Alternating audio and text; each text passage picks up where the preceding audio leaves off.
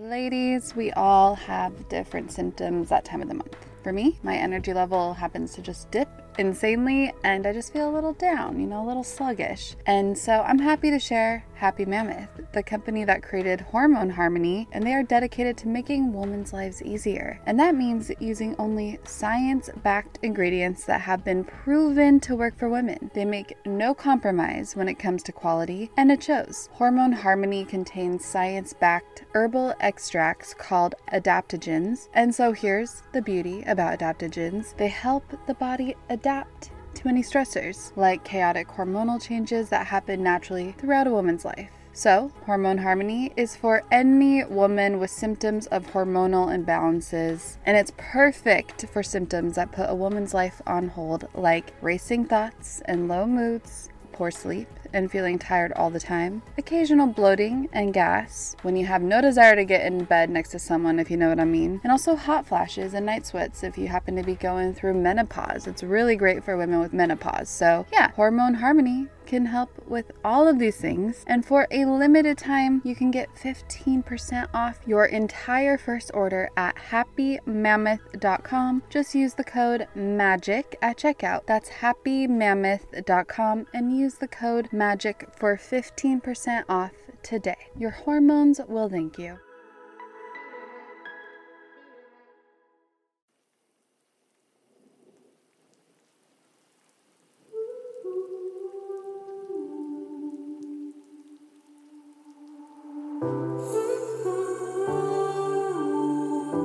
By the way, I am the ocean because I'm drinking that water and I'm 72%, you know, water anyway. Here's like an amazing concept. Einstein said that energy cannot be created nor destroyed. It can only be changed from one form to another. That's like a, a mind blowing concept because we think we're creators, but we're not. We're transformers. We're always just taking whatever this moment is that has come to us and then crafting it or morphing it or, or cultivating it or sculpting it into the next moment.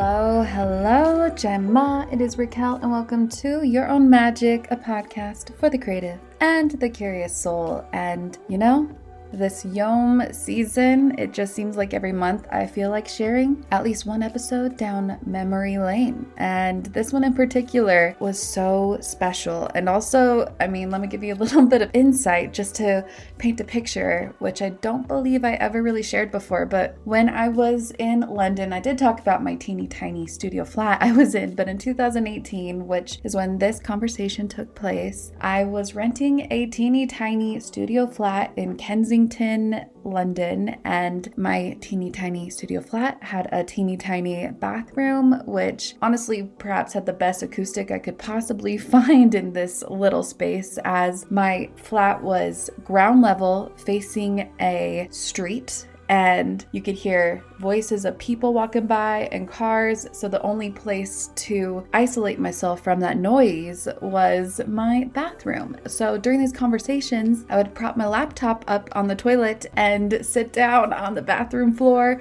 though I had a dedicated bathroom floor pillow. I wasn't that gross, I promise, but I remember I would sage the bathroom and then I would deck it out with crystals and candles just to make sure I had a very zen space in a a teeny tiny bathroom. And the toilet was the desk. I'll tell you, it was a time, it's a memory that I look back on. I mean, during it, I remember I was going through quite a dark period, albeit it was my Saturn return era, which was also, in a sense, my fairy era. But like I said, I was also in a dark place. So there's that paradigm of flying high in my fairy era, but also really experiencing a lot of inner turmoil and dancing with the universe wherever it wanted to take me during this Saturn return phase. And I listen back and I can't help but cringe in some moments. So apparently, some people found it endearing and were our worst critic, right? But I look back and at the same time, I'm not totally critiquing her because I know where she was in this headspace and in this heart space. And though I can't help but cringe a little bit, I also want to give her a big hug and let her know everything will be all right. And there's always a light at the end of the tunnel. And I was always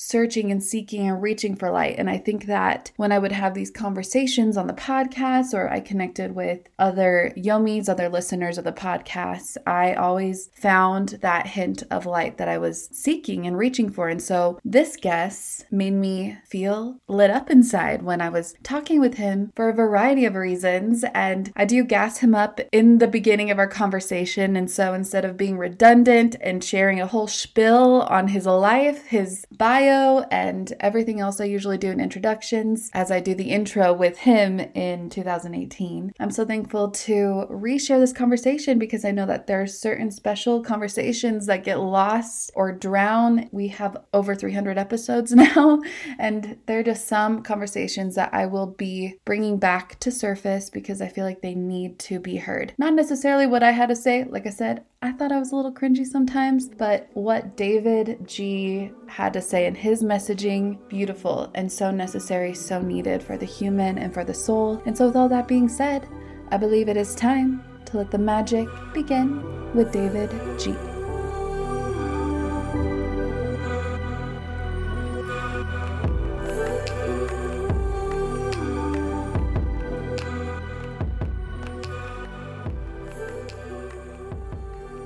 Do you have birds around you? I do. I'm in my backyard. Oh, so cute. Oh, you're outside.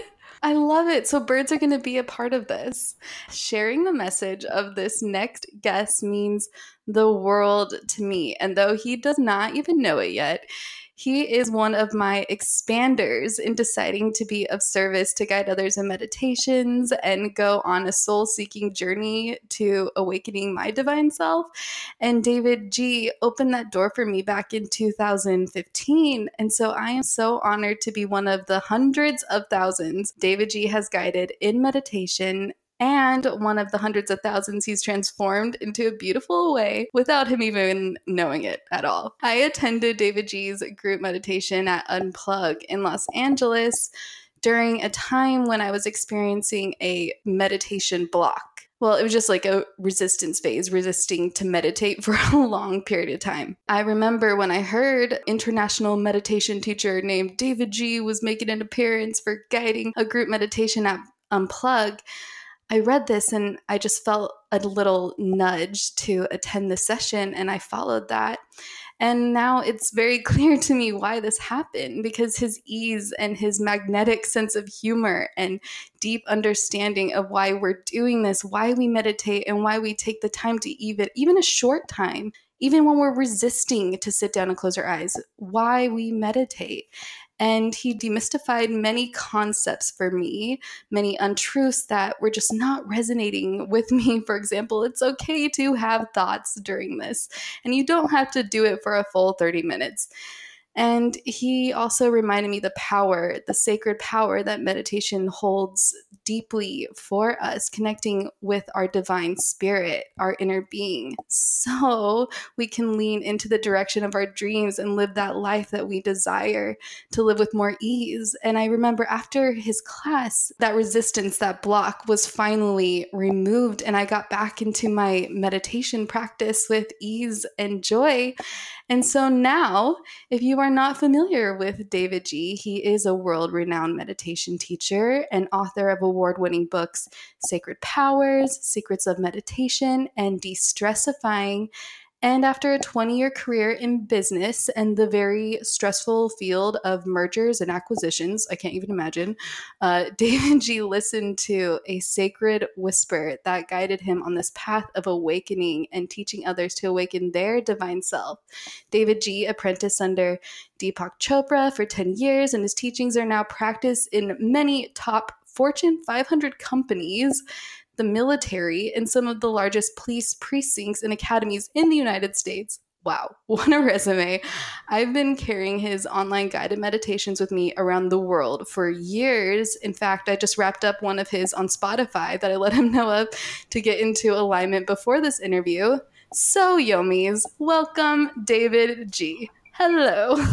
Woot woot. Hello. Hi. Hi, hi. A well deserved long intro, but they needed to know. Yeah, well, thank you. Uh, thank you for all those beautiful things. I'm so excited that we are um, interwoven, you know, that our lives are interwoven, that our hearts are interwoven, and that um, really so excited that you meditated with me before we even had our uh, connection here. So how beautiful is that? I've been doing it many times. I love that interwoven. And your story, though, your story, let's interweave that. Your personal story that led you toward your spiritual journey. I know it began from working 18 hours a day in a business suit in the wake of 9 11. what? And you even witnessed the towers you once worked in drop. Yes. That's tragic. What was this? What, what was this your awakening moment that led you on this spiritual journey? Do you mind elaborating on this experience with our listeners? Sure. sure. You know, I think um, there there there are small breaks in the action, and then there are giant ones that that all of us um, share. Um, you know, you even talk about it. Um, you know how you connected to Ali and you know your your India you know journeys um, and even creating you know this um, this podcast. We all have them. Uh, they are the the wake up moments, the come to Jesus moments, the aha moments. We could call them you know whatever you know, anything. And um, whenever these moments come into our lives, if we are paying attention, uh, and they're not always the kindest. Uh, visits that the divine gives us. Um, sometimes we are, you know, shaken, and sometimes we are hit in the head with a two by four, and sometimes, you know, we are just knocked and our heart is cracked open. So many different things, but for me, uh, I think that process really did begin um, with this pattern interrupt of of 9/11, and yeah, I was uh, I was uptown by about 20 blocks watching the Twin Towers um, burning. And ultimately, when Tower 2 collapsed, where I had worked, um, uh, not in the current job, but I'd left there about six months before then. Um, when Tower 2 collapsed, that just like snapped my brain. I couldn't even figure out like what was happening. It was so bizarre. And I was sort of like reeling from that, but my truer my deeper aha moment happened um, just a couple of weeks later as I was walking downtown in Manhattan past a row of cardboard boxes that people were living in. And this hand reached out from within a box, grabbed my pant leg, and like sort of like pulled my face down. And this guy peered up at me and, and asked me, you know, that, that very first question, which was, you know, what's going to be on your tombstone? And oh. I you know, to, you know, we've all had encounters with unknown beings, but in that moment, I, you know, uh, I was just, it was just shaken. I call those butterfly moments. In that moment, everything stopped. All the sounds of New York stopped. The traffic stopped. The footsteps stopped. Um, all the people sort of just like vanished. Um, and every single thing in my entire existence just froze and it was just me and the crystalline blue eyes of this guy who suddenly you know began having these deep conversations with me and i believe this is the this was the voice of the divine speaking directly to me through the body of someone that I did not know. And this has happened to me several times since that moment, but that was probably um, the, the most profound moment of, of my life. That was like a pattern interrupt. It was a break in the action. You know, a lot of times we're like trapped in cycles and we don't necessarily take ownership of those. But in that moment, that gave me permission to break the cycle of everything that I was doing in my life, sort of like introduce this pattern interrupt and then launch on a, on a journey to, um, to connect with timeless wisdom and then share that with other people. Wow.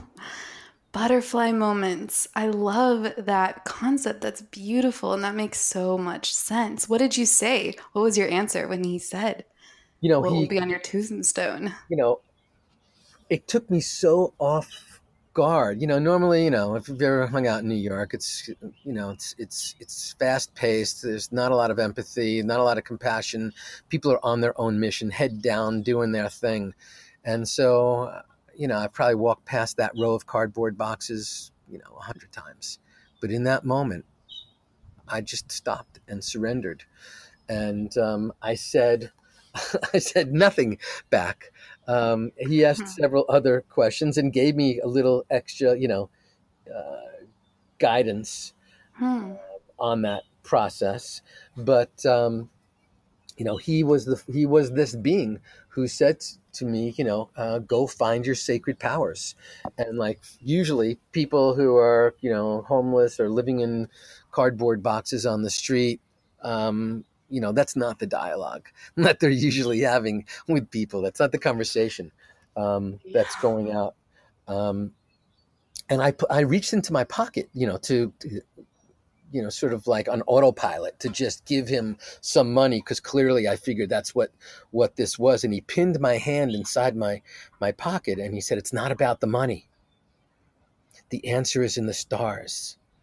No. find your sacred powers. And i was like whoa that is not the normal dialogue that you're getting from your typical person Especially, it was like he was definitely planted there as an angel or a guidance of some sort. Do you ever think, absolutely why me? absolutely. and i there, there were no words and at a certain point his lips weren't even moving and there were words coming into me it was one of the most totally cooked out scenarios that you know that, that i've ever had in my life um, and i've had more since then but that was the beginning of something bigger and clearly in that moment um, it was apparent to me that i was meant to do something other than um, advise companies on how to buy other companies and I'm so thankful you are. That gives me chills. Wow, he planted a seed, and I'm I just can't even fathom what your other encounters have been like. But sacred powers, so he's the one that kind of came up with this title in a sense of one of your books. Yes. Wow. So in sacred powers, I know you have five paths of the spiritual journey, five divine paths of transformation. How did this come into your awareness? These five paths. So of course, you know, I'm fairly obedient, and after this guy gave me my my marching orders, um, I quit my job and I headed off to India, um, yes. and uh, in search of the guru, and you know, looking high and low in search of the guru, traveling everywhere, and ultimately, um, I connected with. Um, a palm leaf reader, you know, from a, a leaf from a palm tree. There are these individuals who have existed for thousands of years. That's like what you do if you're born into that family. And, um, you know, the, the story goes that on these leaves is the story of everyone who has ever existed and everyone who will ever exist. So I went off in search of the, they're called nadis. He's the nadi, N A A. I. And so I went off in search of the nadi, the palm leaf reader. And so um, I searched high and low. I traveled through northern India. I went, you know, to Dharamsala with the, you know, thinking it's oh, it's going to be around the the Dalai Lama. Or I went into Punjab. I went to you know Jaipur and Agra and Delhi and and Rishikesh and Hardwar and all these places. And then suddenly, as I traveled further and further south, so there were just little signs. And of course, I did not speak Hindi and I did not speak Tamil. I didn't speak any of the languages there. And I was probably the, the, the whitest skin that stood out in every town um, that I went. But ultimately, I got to uh, this town way south in, in India. Um, where I, where somebody approached me again, and this guy like cut through a crowd, and uh, he spoke no, he didn't even speak Hindi. He only spoke Tamil, and I didn't speak Tamil, and we, we became fast friends. We couldn't understand a word we were saying, but I only the only the only word that we both understood was "nadi," and this guy. I'm like, I picture you guys like shaking hands and like shaking your heads, nodding your heads, naughty, naughty. Right, right. Yeah, that was it. That was it. We drank some tea together. I spoke for like five minutes. He spoke for five minutes back to me. We kept going back and forth. There was absolutely no understanding of what either of us were saying. We, it was just, it was just gibberish, you know, between the two That's of us. great. But, but we felt so. Um, it was a sweet connection, and he was like naughty, naughty, and so we. Um, so we jumped in his car. I don't even know if he was like 16 years old, and we jumped in this this jalopy and drove for hours and hours and hours. And at one point, he jumped out of the car, and he he pointed to the to something uh, about a half a mile away this giant rock structure like a side of a mountain and he jumped out and he went elephant rock elephant rock and it actually looked like an elephant laying on its side um, in there. Anyway, he took me to the Nadi, and it was through my multiple hours of the Nadi telling me about my past lives and my current life and, and the moment I would die and how I would die and my future lives, like all this stuff, you know, every aspect of my life my health my finances my dharma my purpose the, my relationships um, the people you know my my father you know all the people in my life uh, this was just like an un like an unbelievable aha moment after aha moment after aha moment after aha moment. And it was in that um, process that I um, was given the spark that there are these five paths, and they are not just existing on the Indian subcontinent, but they exist and they have existed throughout time. The divine principle of one, you know, essentially that that we are all made up of one. The divine principle of awareness that we are this intersection of of dream and possibility and we are the manifestors we are the masters of each moment the divine principle of of rebirth that we all have this ability and we must keep rebirthing ourselves and returning to stardust um, you know, there's that that that great um, Lao Tzu line: "When I let go of who I am, I become who I might be." And we need to all lean into that hard, because you know that's you know that's what perfection is. You know, a lot of people are trying to be perfect or they're trying to do perfect things, but perfection is evolution. It's our continued growth. It's our continued expansion. Um, then the divine principle of infinite flow.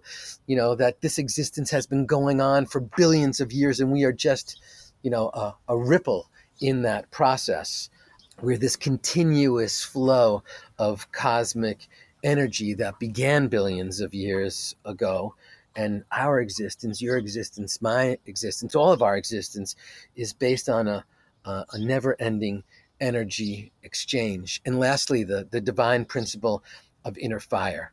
Uh, this is the source of our passion our clarity uh, our creativity, our, our courage, our compassion, our forgiveness, our inspiration, our, our purpose, our love, and truly our sense of, of personal power.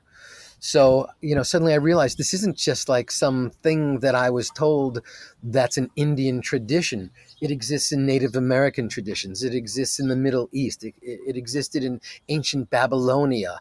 Uh, it, it, existed in, in, in Asia and China um, in the oldest civilizations uh, that have existed, and it's existed in rippling through ancient civilizations in Africa as well. So I was like, I need to share this. I need to like sh- get this out there and share this with the world. And so I've spent the last 15 years teaching meditation, connecting to people, studying, you know, diving into this whole process. And suddenly I figured, you know, like the, the time is right. The clock is ticking. I got to get busy. I have to share this stuff. And people ask me all the time, should I quit my job? Should I dump my spouse? Should I get out of this relationship?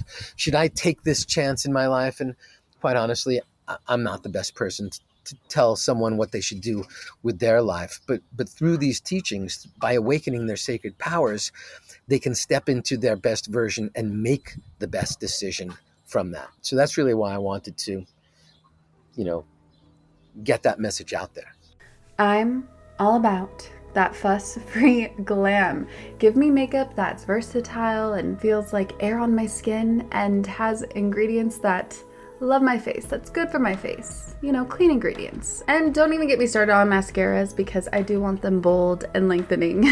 and so we have Thrive Causemetics, which I've been using since 2020, obviously because I appreciate their foolproof products that make it really easy to apply for any skill level. And they have a full line of makeup to refresh your everyday look, but also they give back. Every product purchased, Thrive Causemetics donates products and funds to help communities thrive. Hence why Thrive Causemetics, C a U S E Medics. Thrive Causemetics and Bigger Than Beauty Skincare are not just makeup brands, they're a whole vibe. They're all about empowering us to rock our confidence, and when you support them, we are helping other communities thrive. Their stuff is not only easy to use, but no nasties, zero parabens, sulfites, phthalates. They are 100% vegan and cruelty free. Let's talk lashes. Thanks to Thrive's liquid lash extensions, I must say that my lashes are just so beautiful and lush. It adds length, there are no clumps, and also, guess what? It slides right off with warm water, so no raccoon eyes here. And I appreciate they have nourishing ingredients that support longer, stronger, and healthier looking lashes over time. And it's a unique formula they use that creates these tubes around each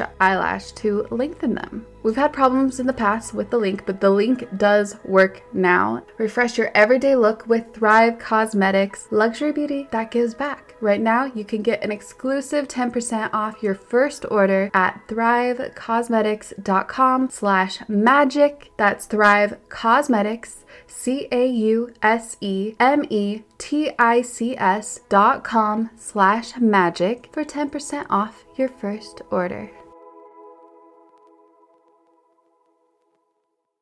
One i love i love that you said that you don't give advice and tell people what to do when they ask you what should i do? because so many people feel like they are the one that knows what that person should do but in all reality, we only know within. We are our own inner guru. I fully believe that. That's why I also never answer that when people ask me. So I love your advice is in your book of the divine path. And it goes deeper than just asking the question, then having an answer. It goes deeper. And I want to explore a couple of these paths a little deeper, if you don't mind. I know that everybody should definitely read the book if they want to know all about every single one of the paths. But I'm curious about Divine Path of One. Why should we go and seek out this path? Well, you know, if we, this is like the starting point for all things. It's the understanding and the acknowledgement that we're not separate from anything. So that's why when people say, you know, I'm, I'm feeling so lonely and I'm feeling so insulated, um, that's all in your head. That's all in your mind. That's a choice that you've made to separate yourself. But the reality is, um, you know, we are we are one. We we learned this when we started realizing that we were polluting the planet. You know, we suddenly realized, oh, you know, I'm I'm dumping stuff into the ocean.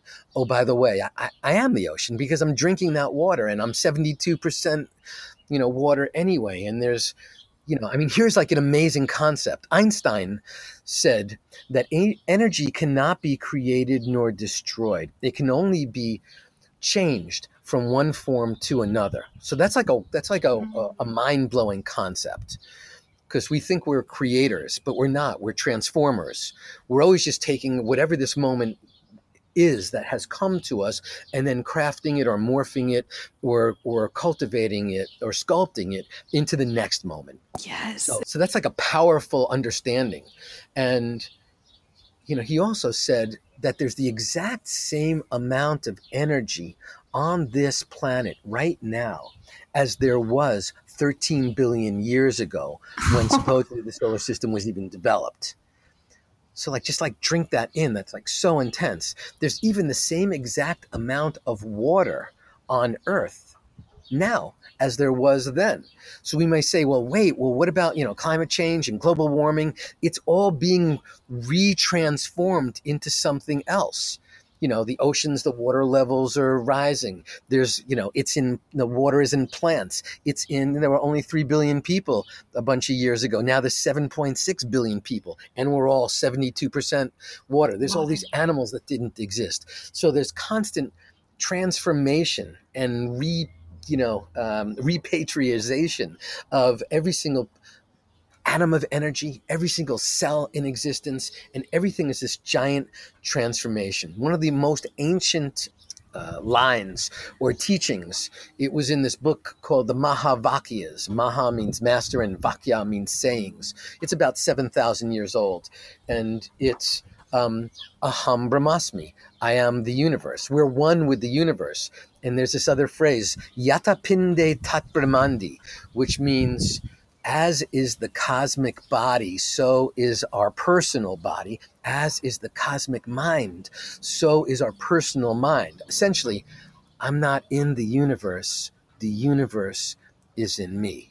And that is like, that's the kernel that rests at the very, very core of the divine principle of one, this divine path of one. So everyone we see is simply a reflection of us. so much is going on in my mind. For example, it's like when we die, you know, if matter can't be created or destroyed, then where do we go? Right. And so we also have to acknowledge well, I'm not just my physical body. So, yes, that dies and turns into dust and goes back into the environment and maybe just another cycle or, or something who knows what how that gets redistributed but what about that energy that was flowing through us just like this energy that's connecting us right now yeah what, and it's know, going to be transformed and molded somewhere else. Where does it go? Does it go upstairs to my next neighbor in some way? This energy, like, yes, exactly. And um, that's why, like, all messages, all the, you shared this message, uh, the sacred powers, that has been a message for thousands of years. But then you you took it and you also created it so we today, our modern selves, can understand it. And it's like there really is no new message. Right. Exactly. I'm just a translator. Yeah, know, we're all just, just translators. That's it, that's it, exactly. And and some people are, um, are resonate with our translations. Some people go, "Oh yes, that's exactly how I think of it," and other people say, "Like what? I have no idea what you're talking about." And so. and that's why we have you know that's why we resonate with certain people that's why we vibe with certain people right but those people like, that don't know what you're talking about i realize you planted a seed and then they'll get it later always right. Right, exactly. And maybe it'll take someone else's translation to spark it. Yeah. Yes. Oh my gosh. Yes. However, they communicate it because we really do. We all are wearing a completely different lens of perception. And so you whatever language you're talking to me right now like whatever you're saying to me personally right now our listeners every single person is going to have a different perception from their different lens in some way of whatever you're saying though a similar message is still being delivered. Right. Wow. Right. divine path of one though. Yeah. And divine path of inner fire. So the first one and the last one. Let's elaborate on that one yeah, well, this is like a really, really powerful one because when we think of, you know, our, our inner fire, um, even in the ancient, and, and this is so cool, in ancient Egypt, so we're talking about 6,000 years ago, mm-hmm. um, uh, on the Indian subcontinent, so we're talking somewhere between, you know, 5,000 to 7,000 years ago, in China, um, in Native American cultures, in First Nation cultures in um, Canada, in many of the uh, in the in the Mayan and the Aztec cultures of South America, and in so many um, cultures woven through Africa, there's this concept of chakras. Now we can think, oh my God, you're talking about something so woo woo and kooky, but it's you know it's true because acupressure, acupuncture, you know, the meridians of our bodies exist, and modern medical science knows that these seven energy centers of our body are actually like the convergence of our circulatory system, you know, all of our blood vessels, all of our um, nerve endings, our neur- neurological systems, um, as well as our immune systems. So when we look at like, where's like the power plant that's sort of running us? It's not our brain. You know, brain is just like an organ. The power plant of your body supposedly through so many different cultures is your solar plexus and they call it solar plexus a plexus is sort of like um, a giant convergence so this is a medical term and solar it looks like the sun and sort of sort of like you know a few inches below your um, your rib cage. That's the, technically the center of your body. That's where the highest concentration of blood vessels, digestive system, immune system, um, nerve uh, neurological systems they all converge right there in the center in sanskrit they call that the manipura mm-hmm. um, and so that's like you know that's like the, the the light that shines at your very core of existence and of course in you know sanskrit we call that you know the city of jewels but then a little bit above that is your heart center and so that combination, we know where our heart is. It's really easy. Those two places, your solar plexus and your heart center, they contain your your passion. That's where your passion is sparked from. That's where your follow through, lock it down, get it done. That's where your intention and desire center is. That's your compassion center. Um, you know, this, this linkage between your solar plexus, um, which is your power plant, and your heart center, which is your compassion, forgiveness, courage center. The word courage, you know, goes back to, you know, it goes back to like an, an ancient French word, which is coeur, which means heart. And so our courage rests in our heart. Mm-hmm. Our ability to move forward, to, um, to, to breathe in inspiration. This is where our, our lungs are between those two areas, the breath of life, the breath of the universe. So inner fire, you know, essentially is resting in this magnificent uh, launching pad that's deep within us. And you can say it's physically located, say, from your belly to your heart. Yes. And how do we activate that? This is our passion. This is our purpose. This is our, you know, this is our reason for, for being here. And this is the thing that's always moving us forward. And so every culture acknowledges some cultures only acknowledge four chakras, four energy centers, but all of them acknowledge the solar plexus, which is like the engine and the heart. Those two are, are recognized by every single culture. So it's like, duh, there's some massive overlap going on here. Um, and okay. this is our, this is our fire of transformation. This is where we manifest our dreams and desires. Mm-hmm. There's this ancient um, ancient um, poem, really, uh, in this in this book called the Brihadaranyaka Upanishads, um, and um, chapter four, verse four. Uh, I'm sorry, book four, chapter four, verse five says, You are your deepest driving desire. As is your desire, so is your will. As is your will, so is your deed. As is your deed, so is your destiny. So we start with our desire, and if we own it, if we step into our power, if we get that crystalline clarity and we move in the direction of our dreams, we can manifest our destiny. And it starts with a spark, just a little spark of desire. Oh, and I love that spark. And I love getting those feelings inside of my solar plexus. That is my where I communicate with my language of feeling of what it feels right, what doesn't feel right, and where my passion comes from. Yeah. I mean, this is where we turn our intentions, our dreams, our desires uh, into tangible form. You know, so we are the we we are this this giant manifestation machine.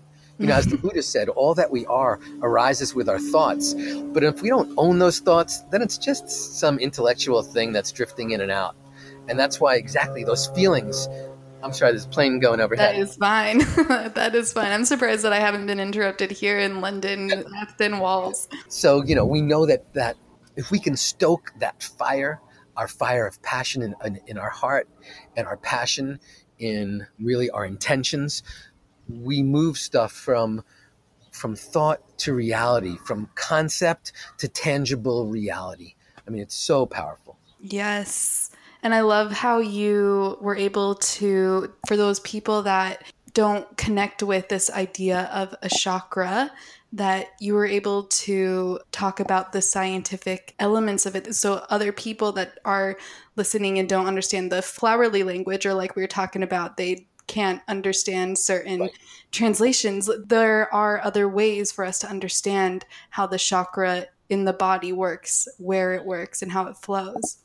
Right, right. And, you know, and a lot of people, you know, listen to that and they go, oh, you know, it's a little cooked out for me. It's like, okay, fine. Forget all that cooked out stuff. We know that's where your digestion is. Yeah. We know that's where, and you're not just digesting food in that space, but we're digesting our emotions in that mm-hmm. space. We're digesting um, all of our experiences in that space as well. So that's where the fire. We know we have that, you know, the the fire within, the fire in your belly. We have all those expressions. They're not random expressions. They're because, you know, we actually are cooking stuff inside of us. And that's where the where that's where the cooking is. We even know that that's typically the warmest part of our physiology. you know, we have cooler parts of our body and hotter parts of our body. And that space from our belly to our heart is the hottest part of our belly because it's the largest convergence of all the blood flow. Yes. Oh, and in that space, I know you had said that back when you were experiencing a lot of pain and not feeling like you were on the right path, that you had a knot in your stomach that right. was so tight. And I love that you said you that could only be washed away by a glass of scotch at bedtime. you have read my book. yeah. Uh, yeah. And many of your talks, and mine happened to be a cigarette, potato chips, and vodka, by the way. but for those that are experiencing this now, and I really hope that this message is being delivered to them, or those that are seeing someone that they love experiencing this, suppressing that knot with an external substance, what would you recommend they do? Just one first simple, non intimidating step that they can do today or tomorrow to help them transform their life and unknot that knot. This is such a, a thank you for asking that question.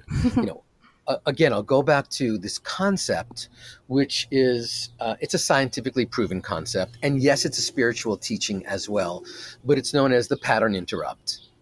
And so, like, why do we re- why did I reach for a scotch to soothe my wounds? To soothe my emptiness, to fill that space. You know, I had a an emptiness, a pain inside, and I was reaching for something external to numb it, to stop it, to to move it away. Well, ultimately, it became sort of like. Um, you know, a go-to. It became an autopilot. It became a conditioned behavior, and ultimately, you know, that can be a, a habit you know that's how we sort of like get into bad habits and that's why you know further into that is addiction. So how do we break that cycle? Again the only way we can ever break a cycle uh, ever um, is to introduce a break in the action. Mm. and so um, i would stress to anyone out there if you find yourself reaching for a non-nourishing behavior on a consistent basis, whatever that is. I'm not here to tell you, hey, you're drinking too much, or you're getting high too much, or you should get off that you know, those opioids, or like, or whatever it is. That's not my thing. But I can teach you, and and we can do it right now, how to introduce just a break in the action, so that you're not your next action after that isn't necessarily a conditioned behavior. Let's you have it. an opportunity to think for a moment mm-hmm. and not come from a conditioned space or be driven by chemicals or hormones. We know, just as human beings and as every animal on the planet, when we suddenly experience fear or desperation or a threat, if we interpret it as a threat to our physiology in any way, you know, we are we're hardwired with a self-preservation mechanism known as fight flight.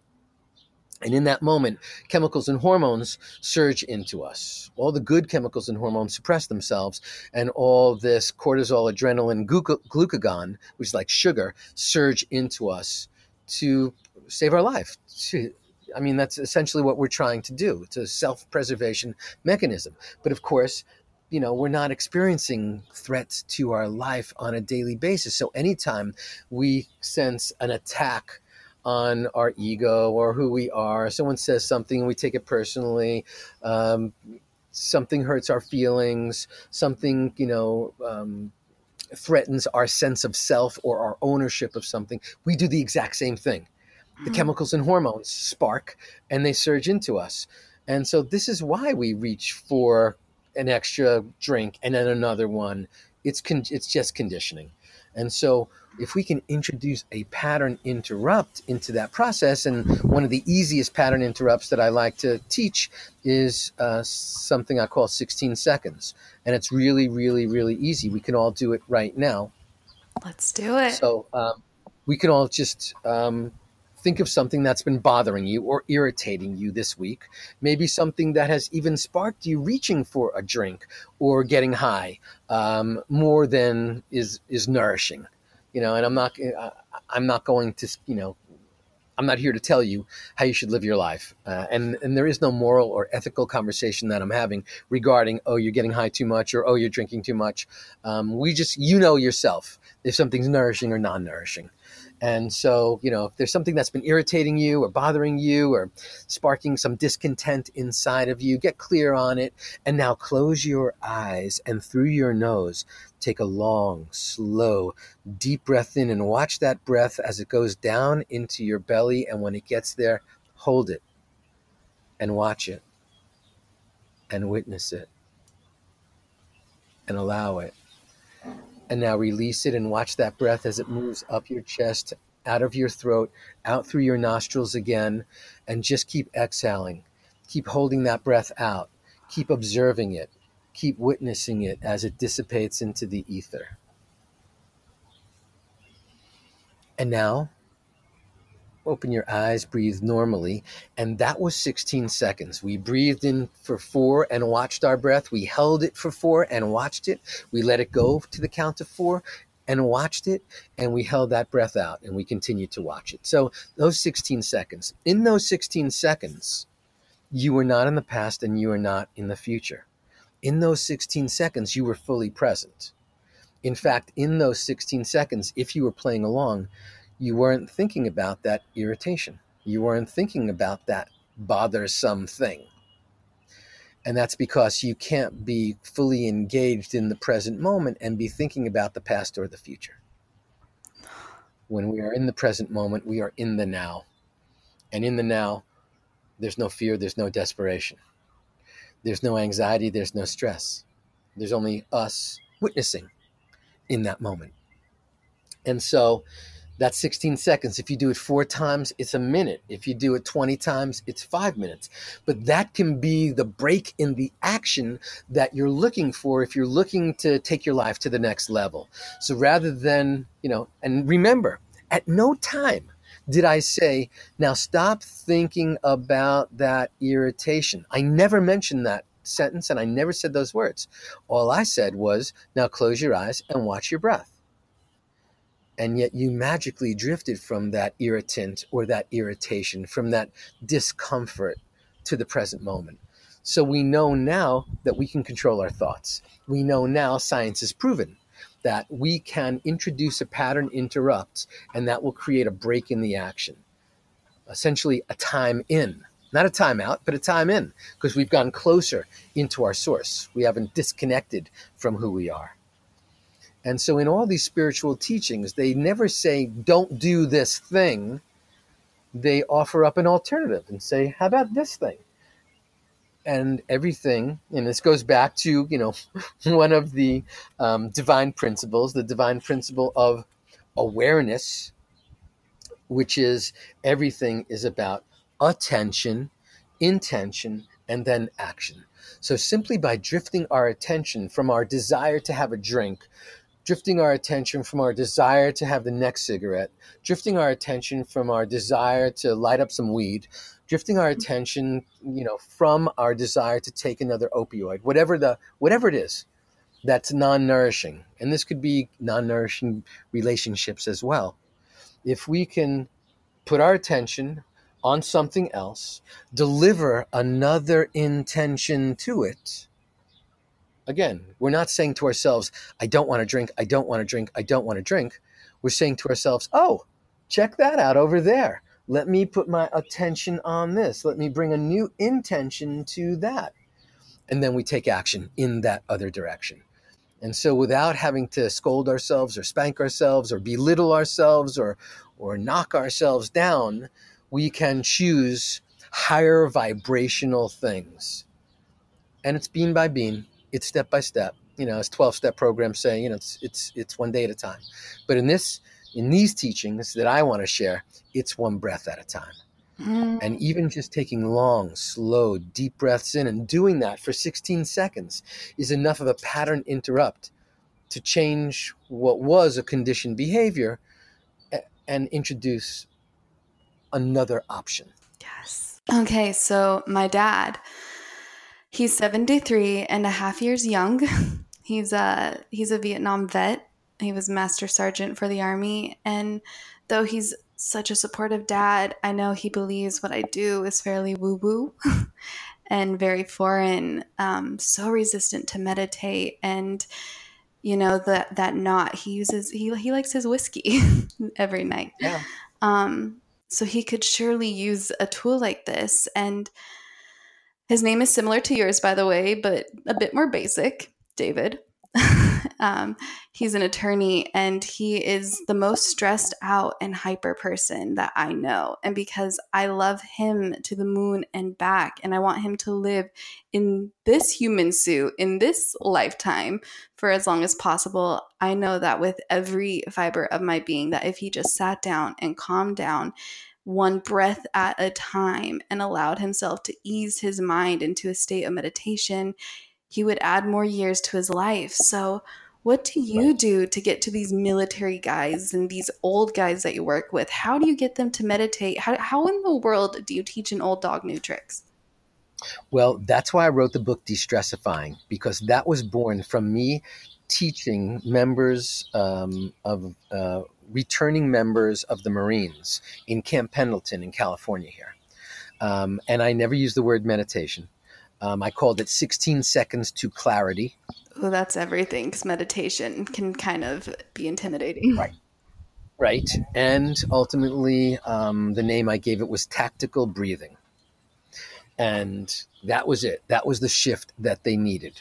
These are guys who had multiple tours in uh, Iraq and Afghanistan. They were experiencing, you know, major, massive disconnects, um, trauma, st- you know tons and tons of waves of chronic stress. And it happens one break at a time. So we started meditating for 16 seconds a day. That was our meditation. We did it you know i called it tactical breathing. And ultimately the name we used for our practice was let's do 16 seconds of stillness and silence where we just breathed in, watched it, held it, watched it, breathed out, watched it, held it out, watched it. And then we did that every single day just 16 seconds a day for a week. The following week, we added a minute to it. And then it was a minute and 16 seconds. And we did that every single day for a week. The following week, we added another minute to it. And we did that for 25 weeks. And ultimately, because it's so incremental, because we weren't saying to anyone, blow up your life and integrate all this new stuff, and we didn't do it in any woo way. We would just breathe and watch it, hold and watch it. Breathe and watch it, hold and watch it. And they got comfortable with that thing. And you know, none of us breathe enough, no matter who we are, whether we're we're returning from a war or whether we just even yogis don't breathe enough. or, you know yeah. that. It's just not enough breathing um, because we are sort of like we're sort of like um, conditioned to hold our breaths a lot when we experience uh, a disappointment or or something that wasn't what we expected. We we don't breathe into it, so we can just start to teach ourselves to breathe a little bit more, and we can do that by talking about 16 seconds to clarity, or ultimately 16 seconds and a minute, 16 seconds, two minutes, 16 seconds, three minutes, and so on. These guys that I started working with who were skeptical at first, they all meditate for 25 minutes and 16 seconds a day now. And 16 seconds. I love that addition. Wow. Right. wow. See, it's the compound effect. At that time, those the 16 seconds the first week and that time it added up. And imagine how many minutes they spent focusing on their breath during those 25 weeks. Did you ever calculate that? Right. No, no, but it's been years now. But that's profound. That's powerful. Wow. Yes, it's so powerful. Because once you realize that you're doing this for you and that it's giving you some value, suddenly the first night that you sleep through the night or even fall asleep, you know, because a lot of people experiencing chronic stress in any form, you know, they're they're they're suffering from from some type of sleep disorder, whether it's mm. apnea or or you know, or, or taking handfuls of Ambien, you know, things along those lines. What we start to realize is that breathing, meditating, connecting to, you know, our breath or connecting to an object of our attention just suddenly starts to allow us to return back to our wholeness, And that's what healing is it's returning back to that whole, pure, and perfect state that we were when we came out of the womb. But it's been a whole bunch of years since then. So it's really easy to get far away from that balance, from that equilibrium. And these techniques just help us slowly, you know, bean by bean, they help us slowly get back to who we are, where we would naturally choose a more nourishing choice. And we all need that, whether we're a yogi or in the military. wow. I love also what you say in Sacred Powers. Many people see the concept of manifesting their dreams as a fantasy, a lifetime of conditioning holding them back from taking the bold, transformational step. So, what does manifesting mean to you, and how does meditation open us up to manifesting this life we desire? Well, I believe in the concept of what I seek, I already am. So, the moment we say to ourselves, "Oh, I wish I could have this or do this," that we've already begun that process. We just have to get out of the way. So that's why I think um, you know I'm I'm East Coast, so I believe in goal setting and I believe in in holding that thing out there. But I also believe in global domination through surrender. I believe that the easiest way for us to manifest everything we want is to plant those seeds inside of us, have them really deeply embedded, and then let go of the outcome and live our best version. Yes. Surrendering is everything. And that also, surrendering to who we are at our core, which, by the way, I'm curious as a spiritual leader yourself, why do you think we are here? Why are we in these human suits? Ooh, I know you had a question in there. Who are we? Dot dot dot. Really? Yeah, well, I I choose to go along with the 12th century Sufi poet Hafiz, Hafiz. who said, um, "When all of your desires are distilled, you will cast but two votes: to love more and to be happy." So I believe that that's what we're here to do to love more and to be happy. And, and people might say, oh, that's so unambitious of you. And I would reply to that, oh, really? Try loving a little, try loving a little more. Let's see how unambitious that is. And um, I'm sure we all could love a little more. Yes, of course. and we could also receive a little more. Love. And that can you know, be hard. We have, we have blocked we have blocked love from coming in on so many different occasions, and we could be so much more expansive. Um, you know, we like to believe that we're these moral people who know how to do everything correctly and perfectly and how to live life, you know. Um, but how about living in a state of spontaneous openness? You know, how about, you know, truly unfolding to the connectedness between our individuality and our universality. You know the oneness of existence. I believe we we're on this journey to see if we can trust our heart just a little bit more a little bit more a little bit more trust in the universe a little bit more a little bit more a little bit more and then the alignment between our heart and the universe a little more every day or every breath. Right. Wow. I mean, we think about it. Our left hand never battles our right hand. they only know how to either do nothing together or work together, but they're never battling. Yeah. And that really, you know, that's that's like signifies that's like an emblem for the the path of one that we're here to figure out how do we work together? How do we coexist in every single moment? Not how do we disagree or how do we bristle at each other. Wow. And another thing I know people struggle with is accepting, acceptance. And I know so many of our listeners write in our secret Facebook group their um, struggles with their reality. And you beautifully laid out in Sacred Powers these three steps to acceptance seeing, feeling, and willingness. May you elaborate a bit on each? Sure. I mean, if we, if we think about this concept, you know, like what do we, how do we absorb the universe. I like to think of acceptance in this context of none of us listen enough. So we can listen with our eyes and drink in every single thing. Because a lot of times we're just looking at the conditioned thing. Yeah. And we're not seeing everything.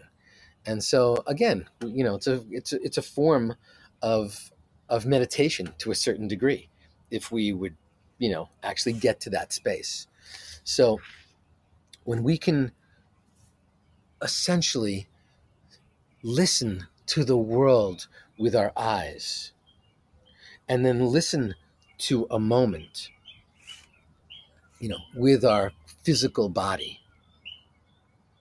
And this also comes back to this concept of of the source of all of our healing you know and I, I use the word wholeness and healing interchangeably. You know it's it's for us to to do anything we have to be so in love with ourself. And i don't mean like a mm-hmm. narcissist because a narcissist isn't necessarily in love with themselves. They're just trying to fill some empty void by making it all about them. But uh, do, do i genuinely have compassion for the journey that i've taken? You know and then can i also open my heart to another being? And then this concept of and can i receive? Can i truly receive this this world that's coming that's coming into me. And i think that we block ourselves from receiving. We must allow the universe but acceptance takes it even deeper because acceptance is an invitation. And that's a whole nother level you know because uh, you know we also you know talk about these concepts of like you know can i accept or do i tolerate? You know tolerate is like putting up with something. Accepting is actually an invitation. And that is so intense if we think about the concept of can i invite everything i see into my world? Can i invite everything that i'm feeling into my world? Can i invite my next step into existence. This is how we this is how we manifest. We suddenly elim- eliminate the barriers that we have between all the things that we again keep ourselves you know separate from. And so this is why i think our core values are so important. This is why i think surrender is so uh, important. If we give ourselves that, ultimately, that permission, then ultimately trust starts to unfold. And that's, you know, that's essentially where the magic happens. We have to trust that this moment is perfect because every moment leading up to this moment is perfect. And we may say, but wait a second. No, no, traumatic things happen to me. Horrible things happen to me. I, I don't want to like those things. And so I'm not saying we should like that, but we have to accept it. We have to acknowledge that it is the thing that has brought you to this moment, essentially. And once you can make peace with that, and you're like, yeah, it was pretty horrible, but I accept it. Then everything you could ever want in your life unfolds. Then suddenly you realize you are part of some magnificent divine plan and you are exactly where you need to be. Even the hard things. Yes, because without it, maybe we wouldn't have the resilience to have gotten back up and get us to this moment. Wow. But forgiveness can be so hard. So so it doesn't mean it doesn't mean that we should be like blindly like robots going, it's all good, it's all good. But you have but you have to realize whatever that horrible heartbreak, trauma, disappointment, death, disaster, scarring, wounding, it's gotten you to this moment. And in this moment, we get to take all of that, all that juice. We get to take that and then truly step into a new beginning. And I believe that we have that power. We can move from victim to survivor to thriver. Yes. Wow. Victim to survivor to thriver. I am writing that down over and over. That's brilliant. And the way you articulate everything, by the way, is so beautiful and I love your rhythm and it's so captivating. I'm like on my the seat of my or the edge of my seat. Clearly I'm not articulating right now. But wow. And I also love the way you write by the way and I do want to talk about cuz you've written many books. Do you happen to have a writing process and will you walk us through that writing process? Um well sure. Um I write every day. Um, I write usually between seven and 10 pages every day. Sometimes it's absolute gibberish. But um, when people tell me that they have writer's block, um, my answer to that is if you're stuck, then write about your writer's block. Write about how, how frustrating it is to have your writer's block. Uh, write a little story about, about being blocked. You still know um, how to write down letters, right? right, exactly. Um, I usually write way more than ever gets published. Um, so Sacred Power, most of my books are between like 65,000 and 80,000 words. And I'll usually write about 120,000 words. You know, it's usually about like 500 pages. And then I, and then I sort of like sculpt it away. I realize that I've become too too uh, verbose or I've said that already or I'm repeating myself or there's got to be a better way for me to to get that you know get that process through there and um, and I just keep paring it down, paring it down, paring it down, paring it down. Some people use a, the exact opposite mechanism. Some people, you know, are only, you know, they create sort of like the the outline um, or the table of contents, and then they build, you know, sentence by sentence. They build on that. Um, my feeling is, you know, I'm writing all the time, and I'm always sparking new ideas, and so I'd like to put them out there and see how they gel, how they morph together. I never thought I was going to to write um, sacred powers in this form. Suddenly, it just grabbed me. Um, I don't know. I was going to say, you know, grabbed me by by my tonsils, but I don't know how it grabbed me. it grabbed me some, something, and I suddenly I was just writing and writing and writing and writing, and I, you know, I became, you know, really really absorbed. And suddenly I realized I was writing for like 17, 18 hours a day, and I like to sit outside. Wow. You know what? And it's like you're channeled. Then. Right, right, right. It feels like that. You know, I know a lot of people say, you know, it's like Course in Miracles or something like that. But you know, I know it's coming through. Um, I don't know that it's that it's divine. Again, like like I said, Well, I'm just taking some kind of energetic flow and putting it into my voice, my words, and I like to yeah. write in a very um, like I would talk. That's how I like to. My editor didn't necessarily in this last book. You know, I have a lot of you know dot dot dot you know, um, and the editor. Like, that's the way I am too. I love the dot dot dot. Right. The editor's like, you know, it's called an ellipsis, and you need to cut it out. And I go, why? And, and she said, because you have over 700 of them. And I was like, oh, well, you know. I said, what's better? And she goes like, how about like ending a sentence with a period and then starting a new sentence with a capital? And I was like, no, no, no, it's a flow. It's coming out. It's got to be. So. You know what? But that makes you, you so unique. Like, I, I think that they should definitely keep the dot dot dots because what other book has that? That's what makes it stand out. Yeah. So I've, you know, I, I'm hoping, you know, I want to convey my words as if we were hanging out and talking. And yeah. sometimes just like this, dot dot dot you know then my next words will come out and so i'm just trying to really replicate how i how it feels to me when i'm talking to somebody so um so my style has served me you know, I'm probably a lot more um, freeform, and a lot of people prefer having like here are the ten chapters. Let's let's mm. you know write them in order. Um, but you know, like in the middle of of this book, I was suddenly I was like, oh, you know what? I want to write about this concept of the 10 awakenings of the heart. I need to put that down. And I wasn't going to get to that path of inner fire until the end of the book. But I, so I wrote that, you know, probably in the first weeks that I was writing the book. And I said, you know, when I get to the part where we're talking about the heart and inner fire, I know this is going to be there. And originally it was like part of that chapter. And then I said, you know what? It's its own chapter.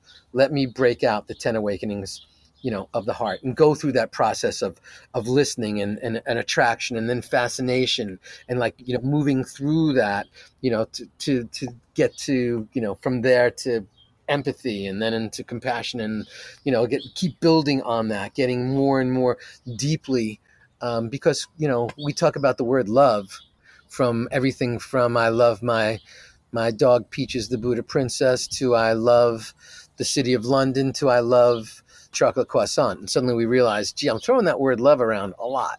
Let me put a little more definition when it comes to how we feel about other people, considering that the whole world really revolves around this concept of love, yet no one can can name it or or define it. That actually brings me, why not? I think it's time to do the rapid fire because one of them might ask about love, maybe. okay. All right. Are you ready? Oh, I hear a plane. We'll wait till that passes. Yeah, that plane is coming. In the it's distance. coming from a distance. Also, I picture, by the way, no, we're going to rewind back. I really want to ask this question. After the plane. It's actually a helicopter. or, or the helicopter, of course. And they like to like wind around in circles right. for a bit, taking a tour. Where are you right now? I'm uh, in Carlsbad, California, the sweet spot of the universe. Such a sweet spot. Hey, guess That's what? Actually... Right now it's eleven eleven. So I just wanted to. I actually saw we were an hour and one minute and eleven seconds in. I looked at the clock. I was like, "Oh, amazing!" It's seven twelve here in good old London. Good old London. Anyways, okay, so uh, yeah, I'm going to do the rapid fire and then actually ask the other question that I wanted to ask. Few questions. Okay. So, rapid fire.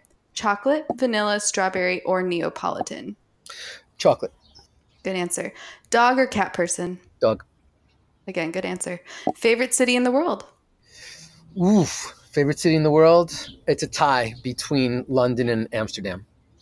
Oh, yeah, London's amazing. I haven't been to Amsterdam in a long time. Favorite book? Mm.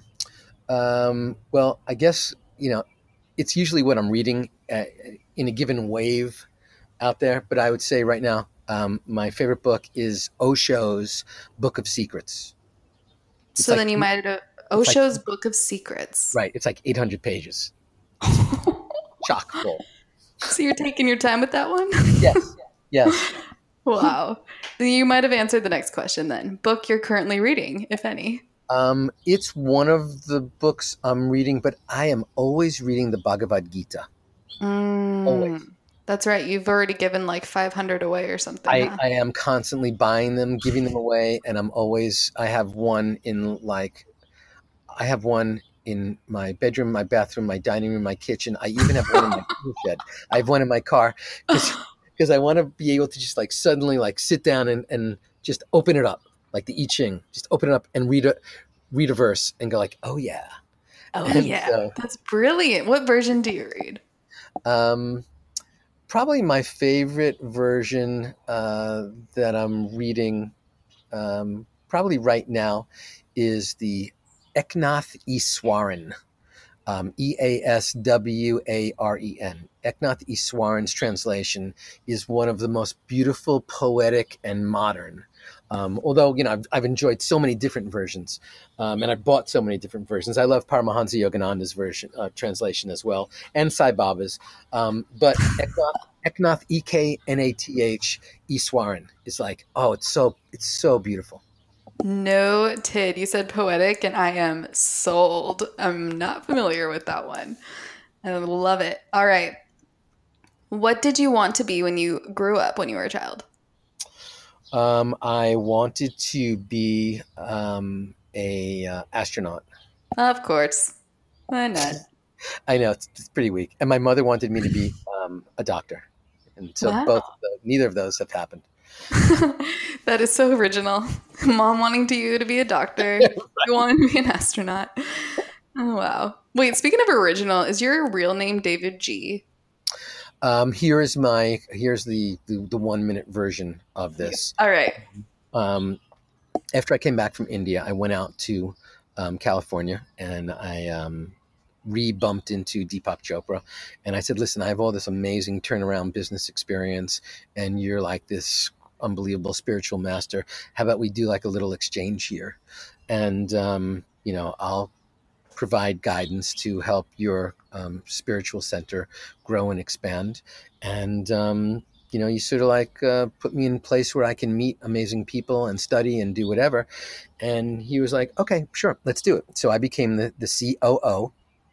And um, his partner at the time was Dr. David Simon, a neurologist who was like an amazing Sufi master and a brilliant biblical scholar and one of the like the, the deepest meditation. He, he was like a in the TM movement for like 20 years.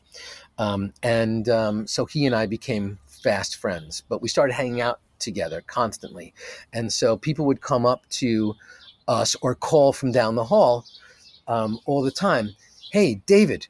And uh, we would both turn our heads around. So after about six months, Deepak and David sat me down. It was sort of like an intervention, and they said, "Listen, we can't handle the David thing. We've got to just like." It's too distracting. Every time someone yells David, David Simon turns his head around and it, it's not for him, it's for you. And so we want him to be David. And they said, We're going to name you davidji. And I said, You mean like the letter G? Like a 12 step program? I'm David G. And Deepak goes, No, no, no, J I. It's a term of reverence in Hindi.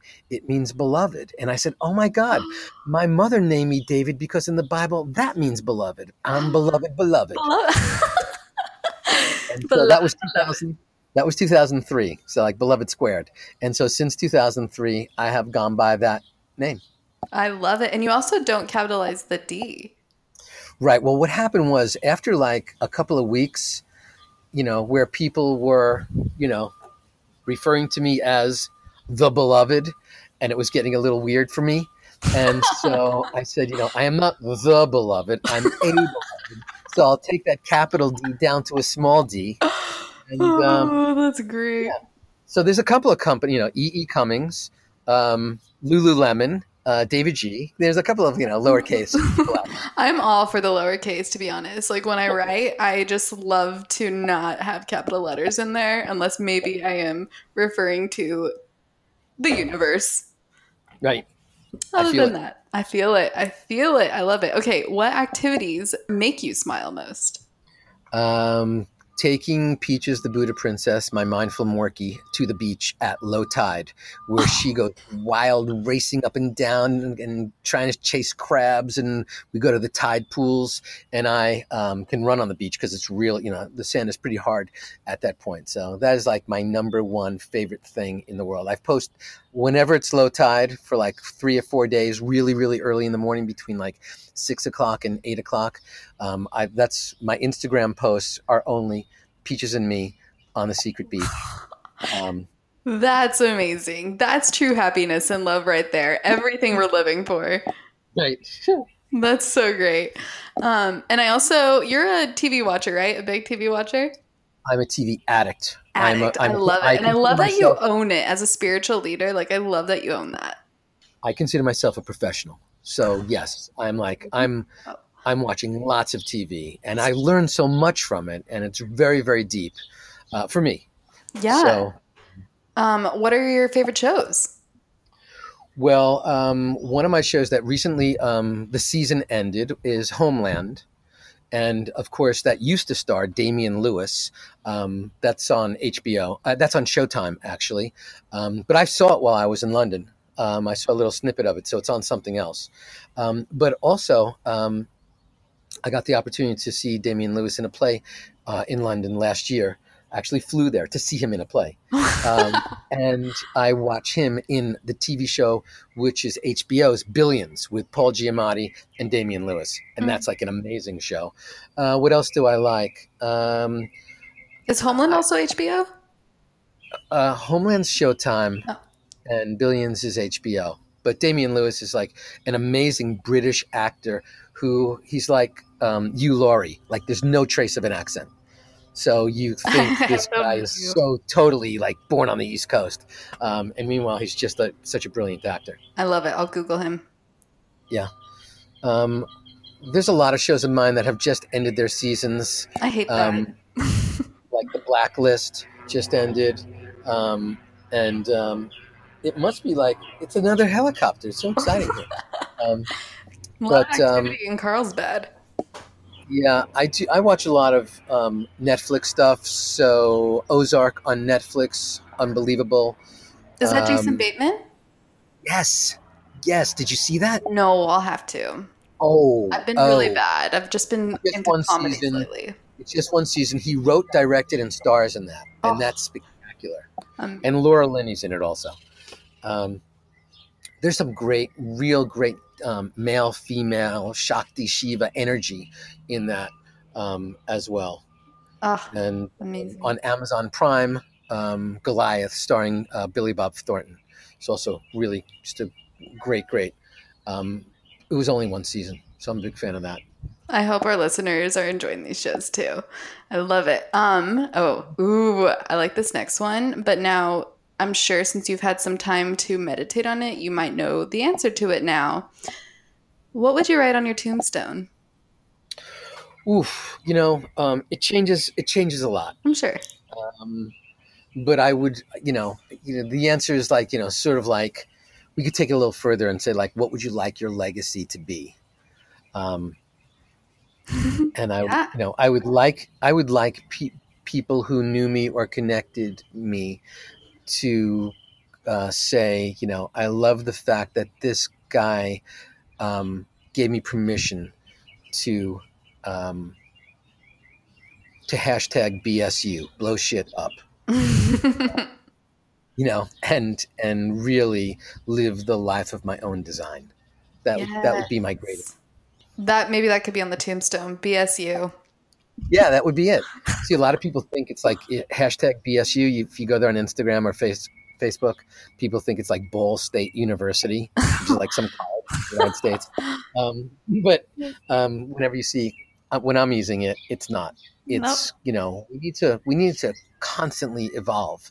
You know, on Osho's tombstone, it says "Never born, never died," and so that's pretty amazing. Oh, never born, never died. Whoa. That's all of us. Right? Yes, absolutely. the one divine. Wow. All right, ready? Yeah. Define love.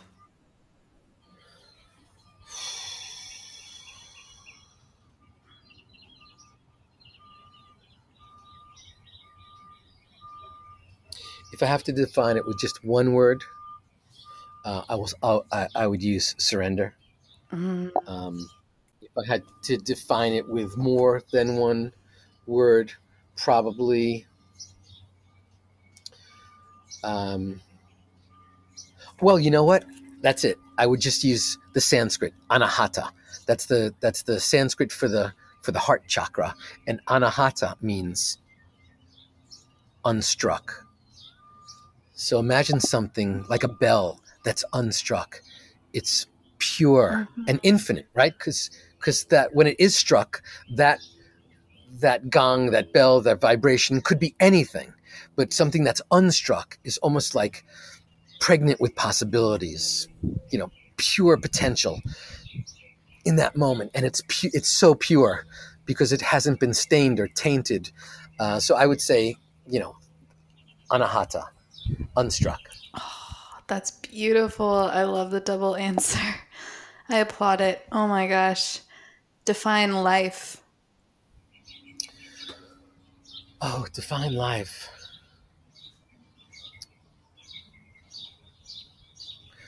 Sealed in this flesh casing for the span of a lifetime, Oh, that's brilliant in this flesh casing.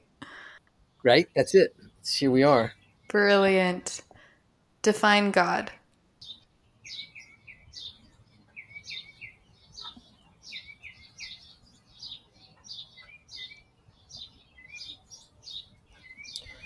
define God. Well, you know, there was a time when I, when the God that I believed in was a, was a scolding and a spanking Yeah. God. And then I had like one of these like epiphanies where I said to myself, I actually get to determine my God. My God is is loving. My God is forgiving. My God, you know, has given me multiple chances. My God is rooting for me. So I think God is the universe rooting for me. And I would and I would like to expand that to everyone. When I think of God, I think of like like the galactic cheerleader.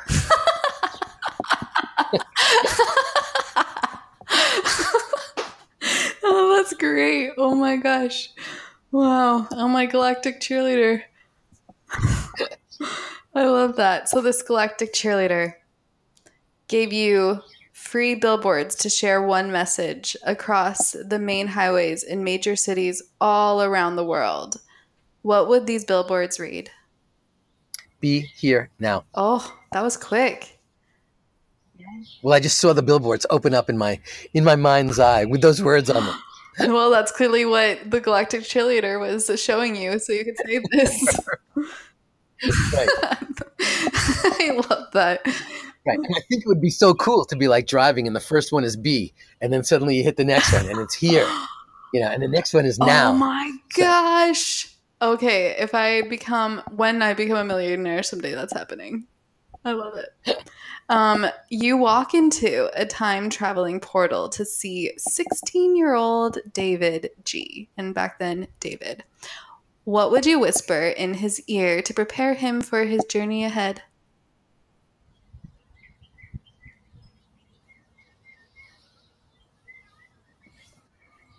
Don't second guess yourself so much.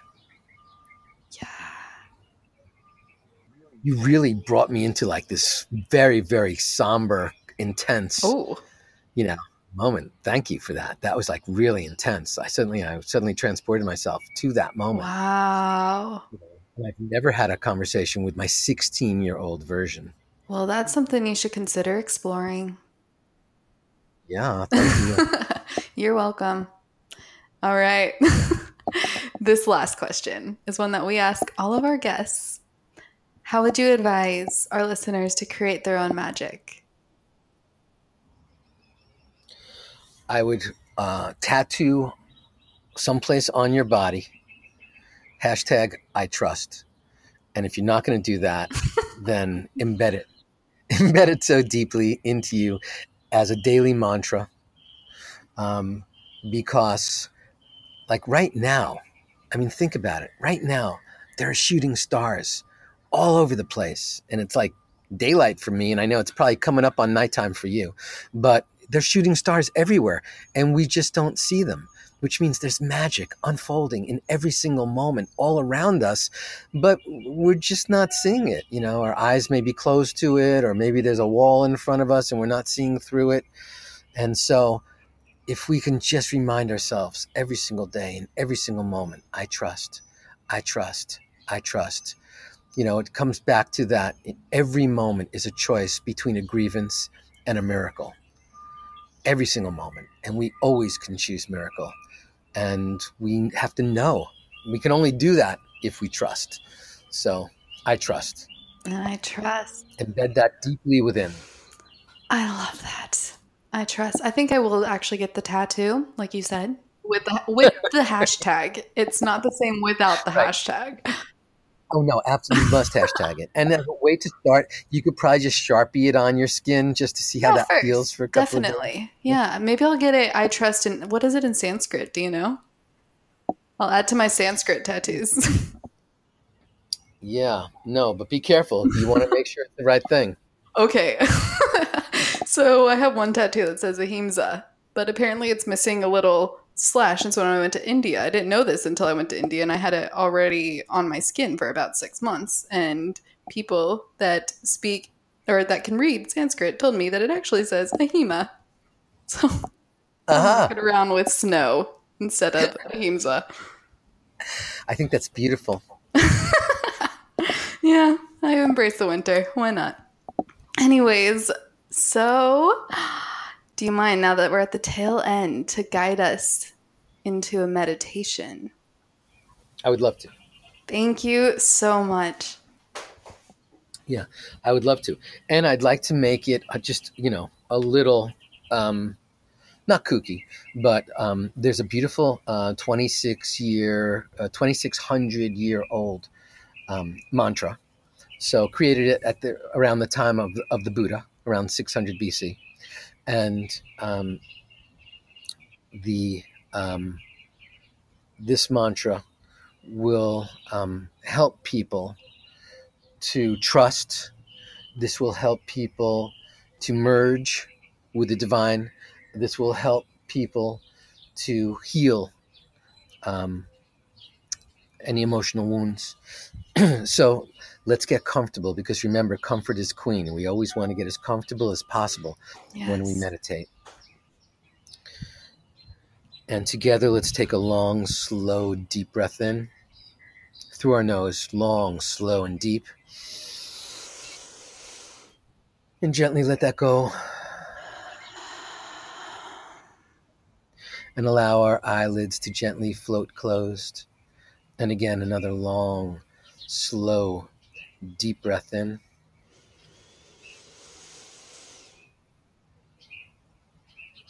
And gently release it.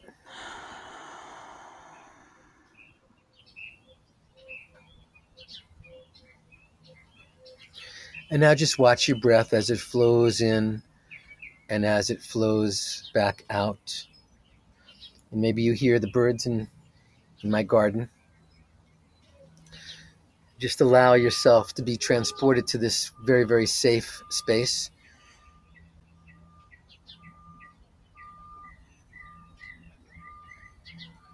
And now we'll silently repeat a mantra, but first we'll start by saying it out loud and the mantra is Om Ah Hum. Om Ah Hum. So let's everyone say it out loud together. Om Ah Hum. And that means perfection of mind, perfection of speech, perfection of heart. And if perfection's a little too intense for you, you can always use tranquility of mind, tranquility of speech, tranquility of heart. And if you're not sure what that means, then you can use peace of mind, peace of speech, peace of heart. Om Ah Hum. And now whisper it. Om Ah. hum. And now begin to silently repeat the mantra to yourself over and over and over. And as you repeat the mantra, Om Ah Hum, it may get louder or fainter, faster or slower. It may become jumbled or distorted. However it changes, don't resist. Simply continue to repeat it over and over and over. And when you realize you've drifted away to thoughts or sounds or physical sensations, ever so gently drift back to Om Ah Hum. Let's just stay in this space for a few moments here.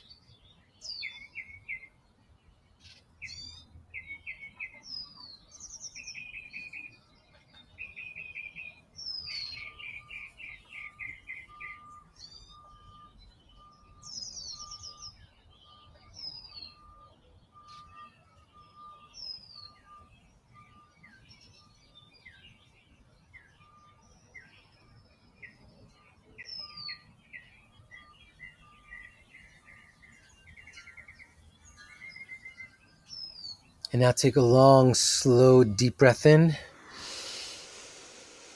And gently let that go.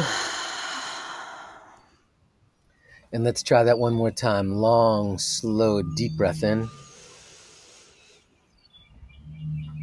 And gently release. And now let's celebrate our oneness, our union, the fact that we are indeed merged with the universe in every single moment by chanting Om just one time together. Take a long, slow, deep breath in.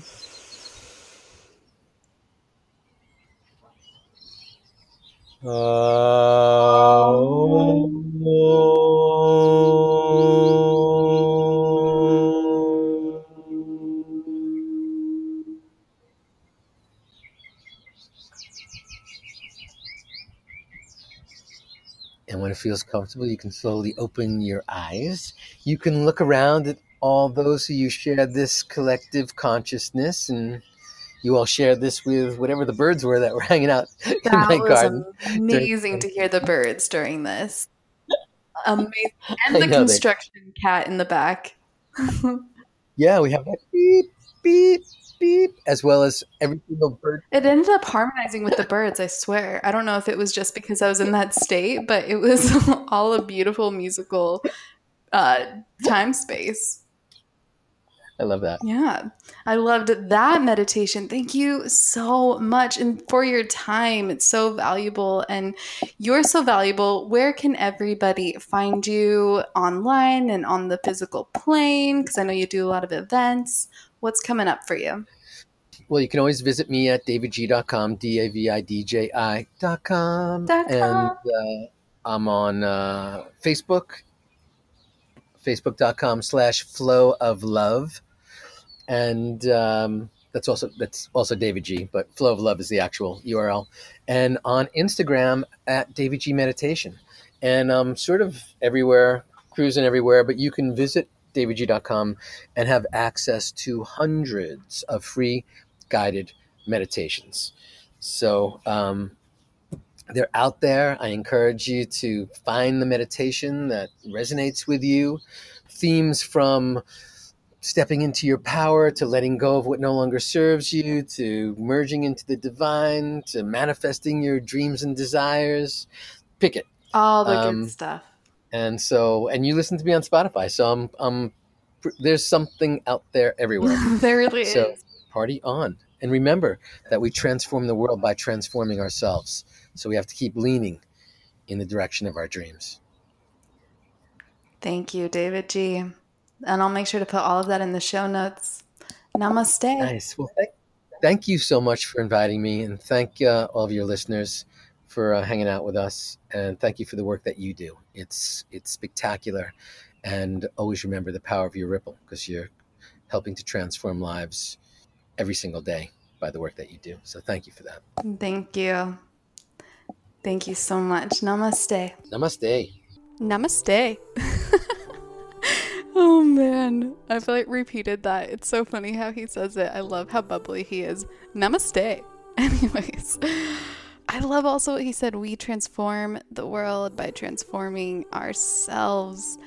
And we do this. Well, one of the most powerful ways of doing this is meditating. And how glorious was that meditation with davidji and the birds and of course the construction, but it was still beautiful.